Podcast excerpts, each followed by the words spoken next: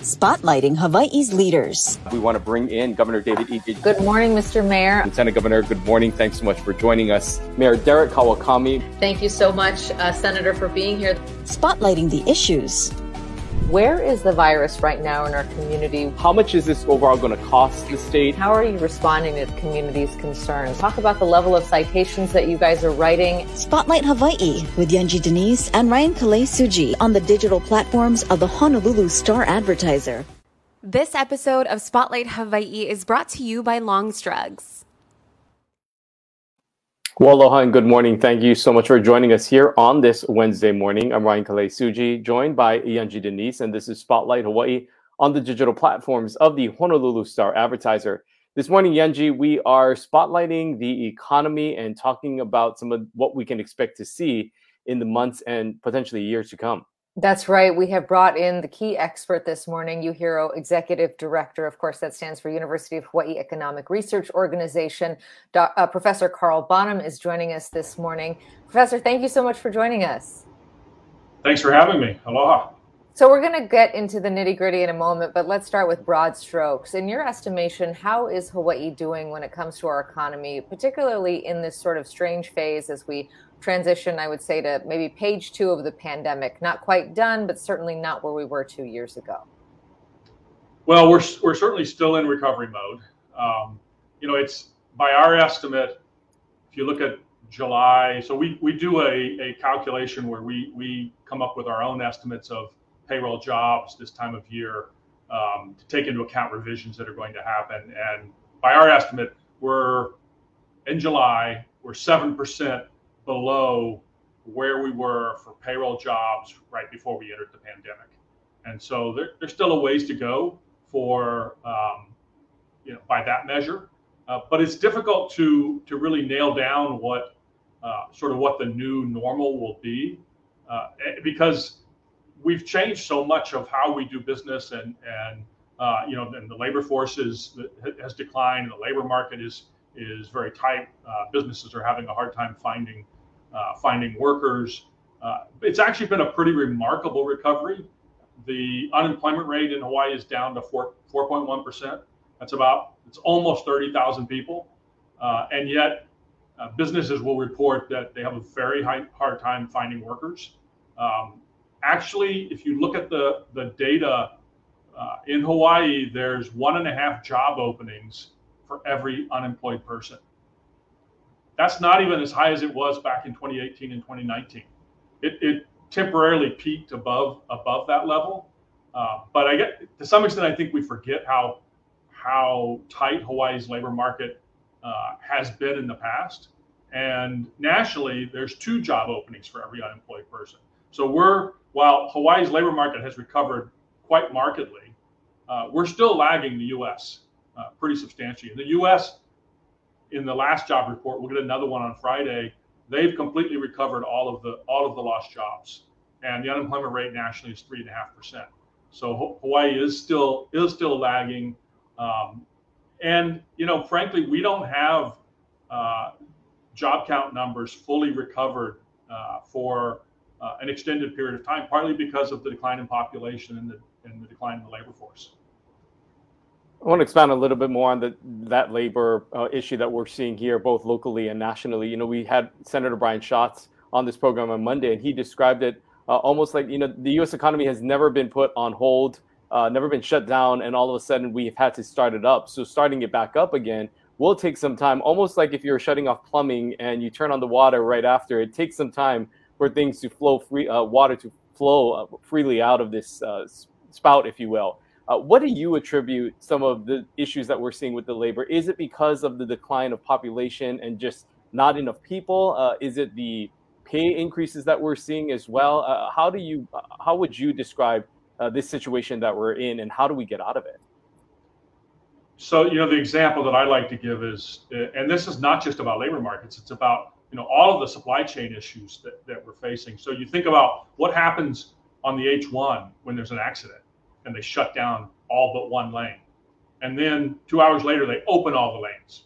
It still takes the whole day to get you know to get the freeway running again, and and that's kind of what we're dealing with. Except that we shut down the freeway multiple times over. It, would be like you had an accident in the morning and you had another one in the afternoon, and the kind of gridlock that that can create. And that, you know, that's true in you know computer chips, in new cars, in in um, commodities, in some food services, and in the labor market.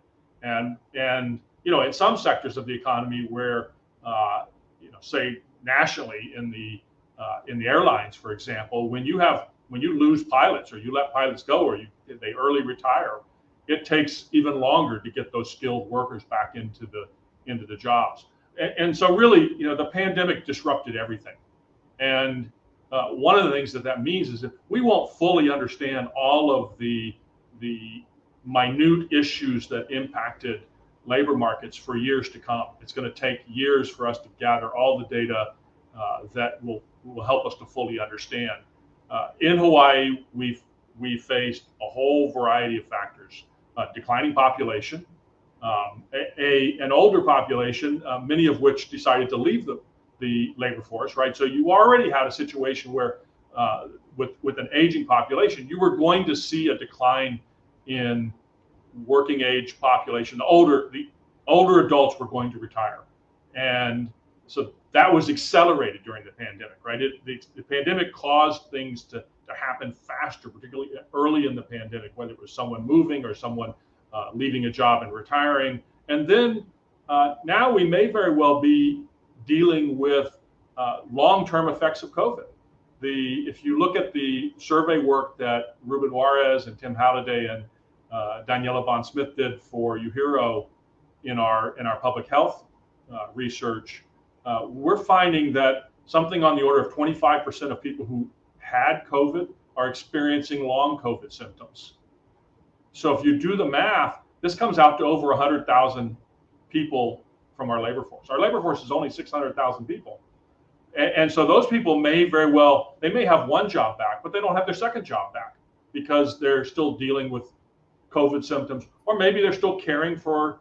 Uh, actually, I, I heard before we started that someone's uh, kindergartner had uh, had had uh, you know had to stay home, and and that that disrupts family. Whether you're caring for someone with COVID or you're you're dealing with yourself, uh, and so those are just some of the things. But the the factors are are multifold, uh, and frankly, in Hawaii, uh, if you're not in food service or wholesale trade, um, your wages probably aren't going up as fast as inflation, and so uh, you know, there's all kinds of reasons that, that people are are choosing to leave one job and go to another to seek a higher wage because the people who change jobs are the ones who benefit the most from the tight labor market.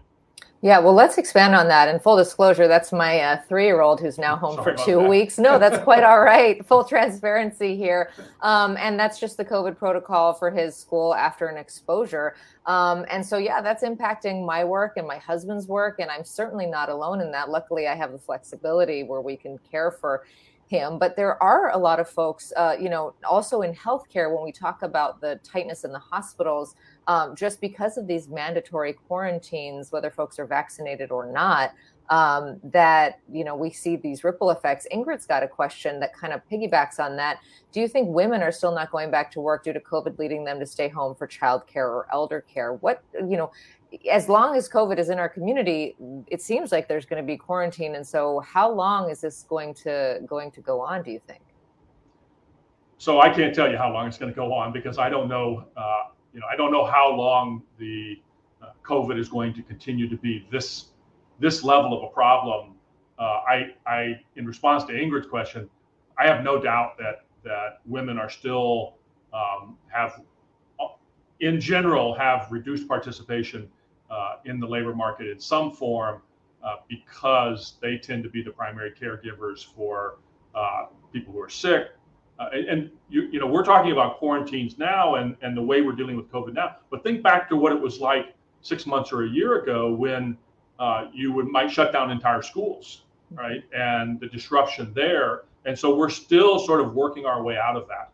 Um, the you know how effective the the next vax next uh, booster shots are and the uptake of those of those boosters may play a role in changing the rules. We know the CDC has already changed guidance on uh, on quarantining, and so we're not shutting down schools anymore when when one person gets sick. And if they're fully vaccinated, their quarantine uh, time is is reduced. And so it should continue to improve. Uh, but frankly, that part of of any outlook is is still the most uh, the most uncertain piece is what the next wave of of COVID looks like.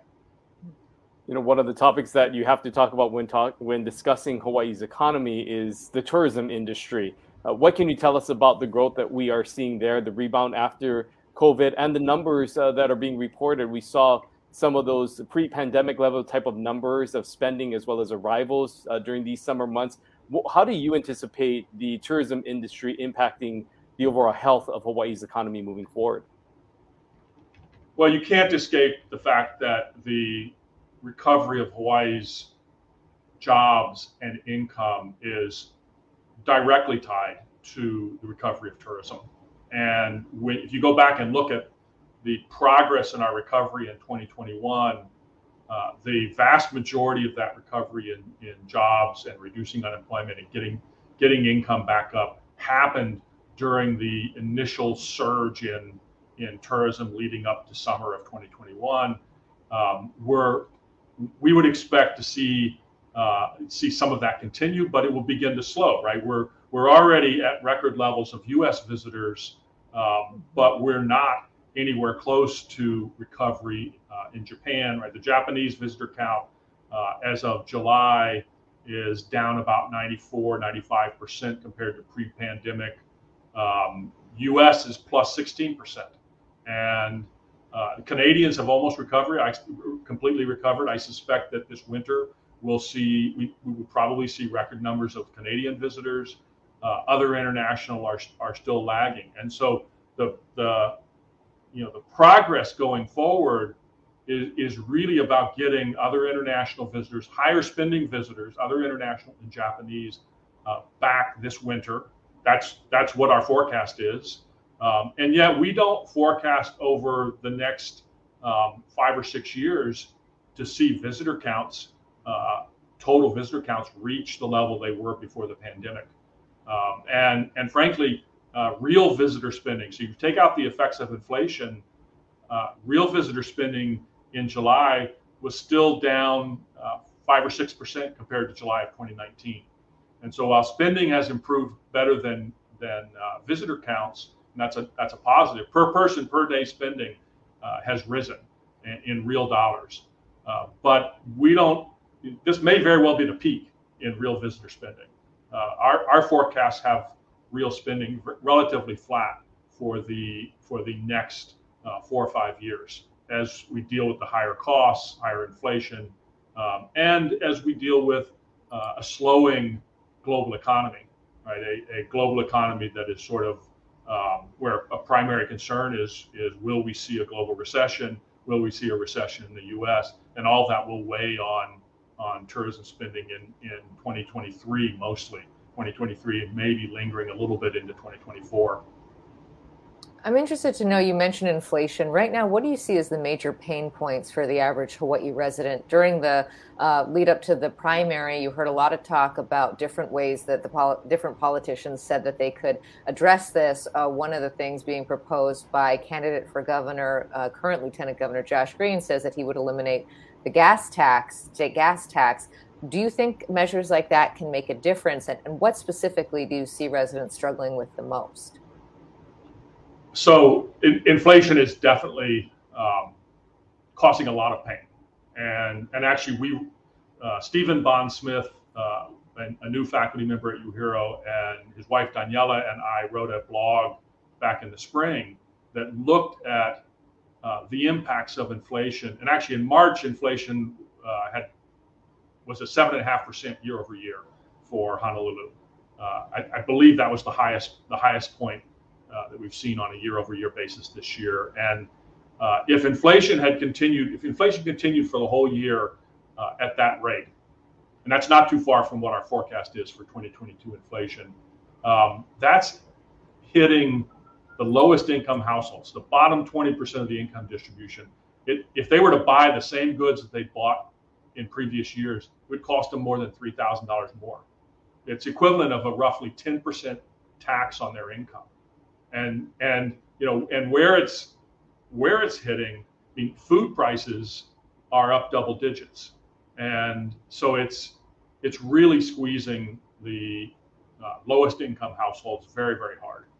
The uh, unfortunately, we, we don't think that inflation is over. We think it's peaked. Uh, our forecast for this year was seven percent. Uh, I think our forecast for next year is four percent. By the end of next year, we think we'll be back down in the two to three percent range, so much much more normal. Uh, but one of the challenges is this is coming on top of a pullback in federal support. So you may remember all the debate over Build Back Better and and uh, the, the multiple rounds of of uh, negotiations between a certain senator and and the administration. Well, the end result was that the child tax credits and the earned income tax credit expansions the federal level uh, that would have continued if that bill had passed are now gone. And that was $500 million. The child tax credits were $500 million flowing into Hawaii, uh, something on the order of $5,000 per low income household. And all that's gone. And so households that had, had really been lifted up in 2021 are now dealing with higher inflation and uh, the, the loss of that support. As to gas taxes, and there have also been proposals for for um, exempting food and medicine from Hawaii's excise tax. And uh, Professor, uh, Emeritus Professor, UHERO Fellow, uh, Dr. James Mak, wrote about that in a, in a blog post a couple of weeks ago. And really, the takeaway is that uh, making sure that, that households in Hawaii who are eligible for um, low income uh, rental assistance, uh, rental tax credits, and food tax credits making sure that they claim them and and making those more effective and indexing them to inflation are things that can make a big difference. Uh, exempting the the gas tax, the challenge there is it's not very targeted. It's targeted well at people who drive a lot, but it's not targeted by income. And and Frank, and, and actually, if you just look at the average amount of money that that would save for a typical household, uh, if we're just talking about the gas tax and not the excise tax, then you're talking about a couple hundred dollars a year.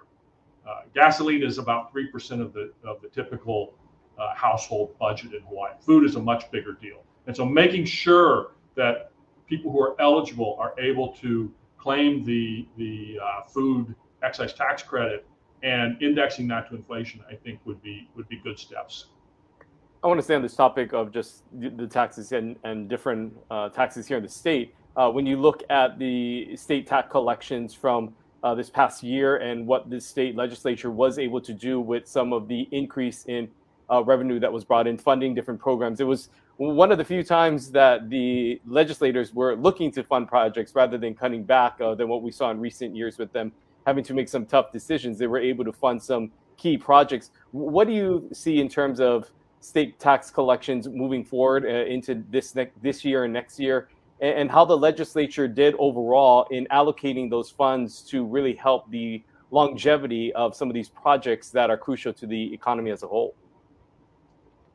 So those are great questions. The the tax revenue uh, question is one that we'll be taking up, uh, I believe, next Tuesday is the Council on Revenues meeting, and so there'll be a new forecast coming out of out of the Council for tax revenue for the next uh, five fiscal years, and uh, it's always risky to try and predict what the council is going to predict. Um, you're actually asking me what, what I think tax revenues. I think the growth rates are going to slow, um, and and maybe they, they could show slow, slow sharply. I don't expect that uh, to happen. Inflation by itself tends to bolster tax revenues because we're paying more for everything, and the taxes is on top of that. Um, I mean, the real the real issue will be whether or not the the U.S. economy uh, continues on on what's really been a tear of of economic growth in terms of jobs and and uh, even even consumer spending has held up very well. If that continues, uh, I, I don't imagine that we're talking about big big changes in in those forecasts. The legislature uh, had at their disposal more money than um, than anybody could have expected going going into this pandemic. And I think some of the key things that came out of uh, the legislature, the were changes in the earned income tax credit. Um, the minimum wage bill uh, was a very big deal that had you know had been attempted year after year after year. Um, the the money that was you know was allocated to Hawaiian Homes, all of those things are things that uh, were were not possible in previous years because of revenue. But there's still plenty of things that that we need to we need to focus on, whether it's adapting to climate change, um, the you know making sure that we are we not only build classrooms for preschool but uh, fund the teachers for preschool. Uh, all of these things are going to take take revenue, and in order for that to happen, the Hawaii economy has to grow. Uh, and frankly, as we come out of the pandemic, and as we deal with the slowdown globally and in the U.S. in particular, um, eventually we'll get through some of these shocks and we'll go back to some kind of sort of normal economic growth. And for Hawaii, that normal economic growth is pretty is pretty weak. Uh, we're talking, uh, you know, per capita real GDP growth of maybe a half of one percent, um, and that's not enough. That kind of growth of the overall economy won't support the tax revenue growth that you need to fully fund, um, you know, preschool for everyone, to uh, deal with the effects of climate change, to invest in our infrastructure, uh, to invest in our, our schools. And, and, so another area that UHERO is focused on is economic development. And Stephen Bond Smith, that's his, his area of research and focusing on you know diversifying Hawaii's economy and trying to make sure that we have uh, sort of stable sources of growth going forward is is really important you know and and diversifying the economy are definitely buzzwords we heard throughout the election um, you know, of course, tourism is our bread and butter, and the military follows close behind. But I'm interested to know what other sectors you see having the potential for uh, growth and growth in the short term, as opposed to things that take a long time to have returns. So I'm not going to give you a short-term solution because there there isn't one, um, and the and and, and actually. Um, I would suggest that one of the challenges that we face is we haven't really done the research um, to fully understand uh, where we should be focusing our efforts. Um, I mean, some of them are quite obvious places where we where we have a comparative advantage, whether it's in um, things where Hawaii has a natural advantage because of our our natural resources, whether it's Mauna Kea or the, the marine marine resources and, and research and R&D around uh, renewable energy. Uh, but what Stephen Bond Smith is working on is, is analyzing the makeup of Hawaii's economy and comparing it with uh, other parts of the, of the country and other parts of the world and, and asking the question, you know, if you look at places that look kind of like Hawaii with similar kind, you know, so with a tourism, heavily tourism industry, uh, dominance and, and also military and certain natural resources. Um, there are things that we could be doing here or we you would expect to see here that don't exist. And uh, it, the question is, what are they? And what do they need to get to have a, a spurt of, say, state resources, maybe an investment in some kind of, of infrastructure that could help them uh, to thrive? And and so you know, research and development in renewable energy is one of them. Uh, but frankly, you would think that we would we would have uh, quite a bit more activity than we do have here. Uh, and so, questions. The next question is: once you've identified the area, the next question is, what do we need to do to, to spur that activity? And that's the kind of things that economic development research would inform and help the state and the counties with policies that can can make those happen but they're not short term, unfortunately.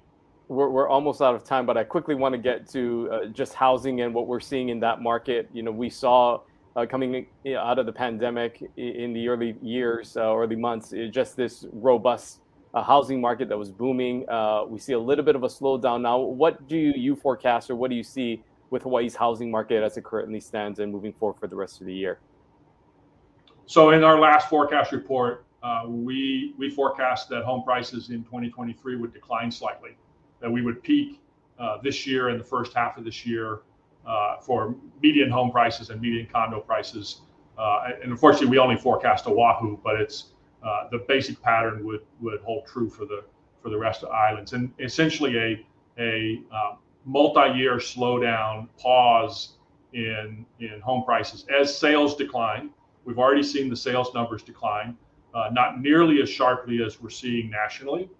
Um, the so inventory is starting to starting to increase in Hawaii, and that's that's primarily because of a reduction in demand.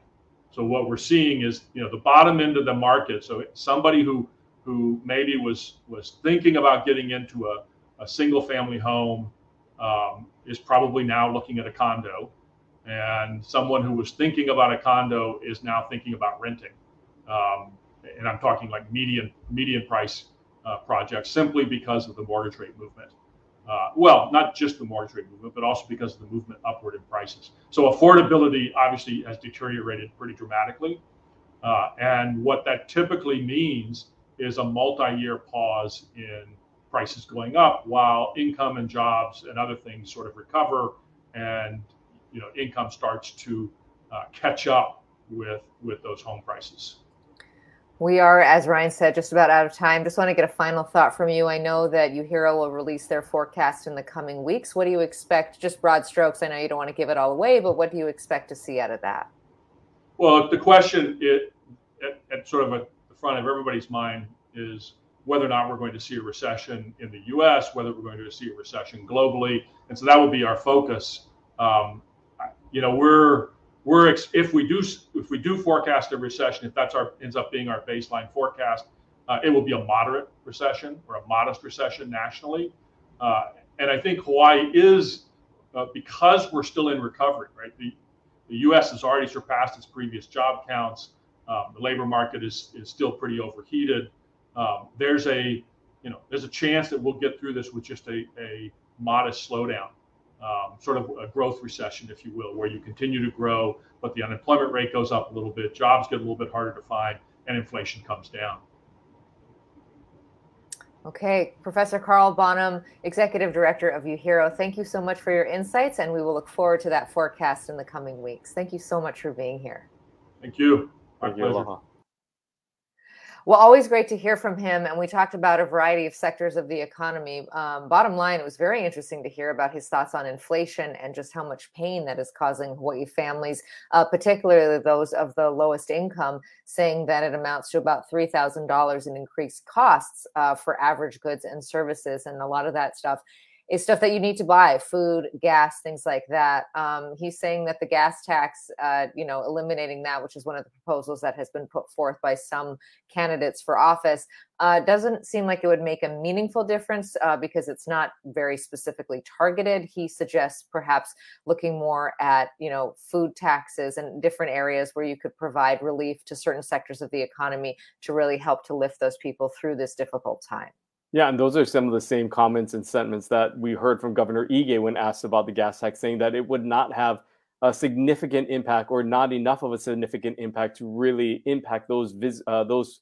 residents who live here and to be able to affect their day-to-day cost of living. Uh, interesting to also hear his take on the labor market. Of course, Hawaii, as well as the rest of the nation, continues to have issues with filling positions with a number of businesses and companies throughout the state that are looking for employee uh, workers and employees uh, while the you know the job market as a whole and the unemployment rate continues to drop. Uh, he likened it to uh, this situation with the labor market as well as many others uh, like a traffic accident on the h1 freeway where maybe one lane is open and it takes some time for things to kind of uh, get flowing again, even when the traffic uh, accident is cleared out. And so that will take some time, he says, for not only this labor market, but the economy as a whole to be able to run fleet, uh, freely on a traffic free H1. and he did also note that uh, they're coming out with their forecasts in the next three weeks, and that uh, they haven't, you know, forecast a recession just yet. They're still, you know, crunching the numbers and figuring that out. But if they do forecast one, they say that it would be a moderate recession. It would have an impact in Hawaii, but it does sound like um, they're not forecasting a lot of doom and gloom, at least as of yet. But we will look for that report, which will be out September 19th from UHERO. Always really great to get his perspective. On Friday, we're going to be switching gears and putting the focus on Red Hill and our water sources. Yeah, we'll be talking with Ernie Lau here on the program to get an update uh, on the defueling of Red Hill, his conversations that he continues to have with the military, as well as uh, other issues that the Board of Water Supply continue to tackle here uh, in our community. So always great to catch up with Ernie Lau and looking forward to that conversation. We hope you'll join us right here at 10:30 for another episode of Spotlight Hawaii. Until then, take care and stay safe. Aloha. Aloha. This episode of Spotlight Hawaii is brought to you by Longs Drugs.